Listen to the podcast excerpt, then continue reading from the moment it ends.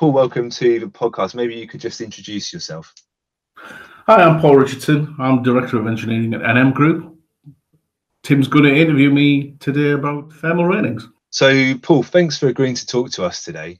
Um, let me ask you this question. Perhaps you could give me a brief history of line ratings and perhaps you could tell me why they're so important. There's two types of line ratings, really. The first one, would, which would call the uh, the thermal rating, and that thermal rating is really determined by the uh, physical spacing between the conductor and any object. So the physical spacing typically between the conductor and the ground, the conductor and a road. Um, that's made up from, um, and, that, and that determines the temperature that the conductor can get to before it infringes that that uh, electrical clearance limit, whether that be to a road, whether that be a tree, uh, or, to, or to ground. so that thermal limit is going to be expressed in typically degrees centigrade. So a number in degrees centigrade used to used to always be the thermal uh, rating for many lines in many countries used to just be set at 50 degrees C. So regardless of the actual physical clearance that was available, 50 degrees C was was just a, a, a set number that was assigned to that rating.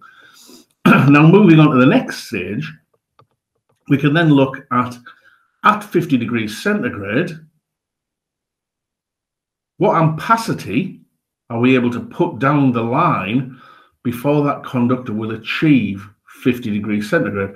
So obviously that's going to be different on a cold winter's day, where you're going to be able to put a lot more ampacity down the line than a hot summer's day, where the amount of ampacity you're going to be put down the line is, is going to be a lot less. And perhaps we could consider so so how are things changed? How how was determining the ratings done going back a few years and and now perhaps we could then move to today in your opinion what's the best way to to determine and to confirm these ratings so as we said, uh, going well, going back quite a few years, everything would have been based on 50 degrees C. So that 15 50 degrees C thermal rating, probably the utility would then have a number of what's called static seasonally adjusted ratings. And those seasonally adjusted ratings would say our typical weather conditions in winter are let's say, zero degrees C with a, a certain wind speed. Our typical conditions in spring, autumn will be maybe, let's say, 10 degrees C with a certain wind speed. And our typical conditions in summer are going to be maybe 20 degrees C with a certain wind speed. Obviously, the numbers that I'm given there are, you know, reasonably specific to the UK and many other places are going to be a lot higher. So, for you know, for example, in, in, in India, um, when we when we were there. Their everyday everyday tension basis, their, their, what they consider their everyday temperature was um, was 40 degrees C, and they, they didn't really uh, look at uh, seasonally adjusted ratings. So that, was um, that was um, pretty much standard. Lots of other places, uh, particularly outside of the tropics, will have this this seasonally adjusted rating, depending upon whether it's in summer or winter. Depending upon that seasonally adjusted rating, that will then spit out a, a certain ampacity. So 1600 amps maybe in the summer before the conductor is going to reach um, 50 degrees C, whereas in the winter maybe 2200 amps before that uh, conductor is going to reach 50 degrees C. Um, later, as things progressed, um, lines were re-rated, maybe with better grease on the conductors, so that so the conductors could operate higher, or maybe they took advantage of newer types of conductor systems, so the you know all aluminium alloy conductor, um, and increased the temperature at which those those conductors could operate. So then we were looking at 65 degrees C initially, then 75 degrees C, 90 degrees C, 100 degrees C, numbers like that. and again, in each of those cases, there would be seasonally static adjusted ratings that would assign an ampacity for summer for the conductor of maybe 2,800 and in the winter maybe 3,200. So we're getting a get an increase there. Moving on further, I guess we're looking at the use of high temperature low sag conductors, and those high temperature low sag conductors, as you, you know, guess from the name, um, they don't sag a great deal, so that means it takes a lot of ampacity for them to reach, for them to uh, to to to reach to infringe that electrical clearance limit. Also, they're designed to be able to operate at high temperatures. So the, the, the design of the current carrying medium means that they can carry you know very high temperatures. So in that case, we could be talking about 180 degrees centigrade. And obviously, with 180 degrees centigrade, that's going to put a massive um, increase on the amount of ampacity that we can get down that line, both in summer and even more so in winter. How would I any changes to that right now? The only thing that I would suggest is that obviously there's economic considerations around whether you want to go to high temperature, low sag conductors. If you've got a constrained line and no real ability to look at construction by any reconstruction by any other method, then it's a, a, a you know fantastic approach. The other thing that's available is that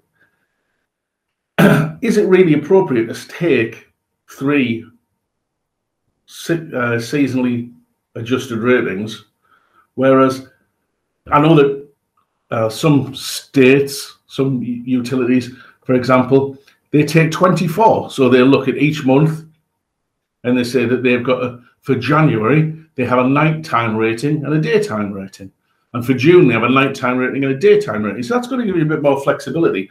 Makes it a little bit more complicated for the, the guys in the um, in the you know in, in dispatch to, to know the the uh, the temperatures. But I'm sure that's not beyond the wit of man to be able to put something in place to, to help them manage that. But beyond that, why just stop at 24? Why not take um, predicted weather conditions or taking a step further, take actual weather conditions and use those actual weather conditions to be able to determine precisely how much ampacity it's going to take to put along that line to reach our thermal capacity limit, whether that be the 50 degrees C of many years ago, the 65 degrees C of when we started, the 75 to 90s of moving to triple AC, or the 180 degrees C that we've got with the high temperature low sag conductors. And if we if we're using um, all of those techniques, then you know we're absolutely sweating our assets and making the best use of the tools that we've got available.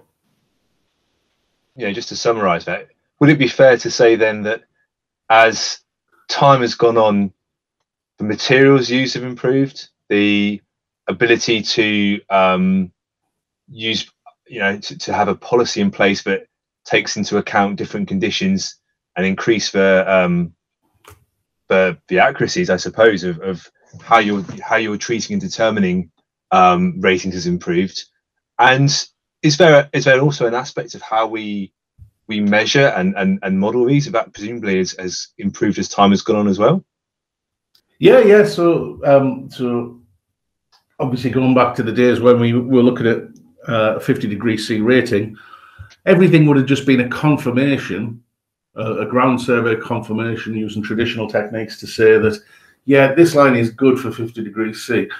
Uh, the way that utilities would look at that now would be to turn that on its head and say, I don't want to prove that this line is good for 50 degrees C. I want to determine precisely what this line is good for. If this line is good for 51 degrees C, that's a slight improvement. If it's good for 78 degrees C, I'm going to take it. You know, so they would, would we've got with the intention of doing a, a, a very detailed uh, power line survey, which would provide the precise thermal limit before which that power line is going to infringe the, uh, the, the, the first of its electrical clearance limitations. So it's just a kind of a difference of approach. But um, Yeah, materials, uh, ability to model correctly, and um, people processes, and probably they've advanced in that in that order as well. Materials having advanced more greatly.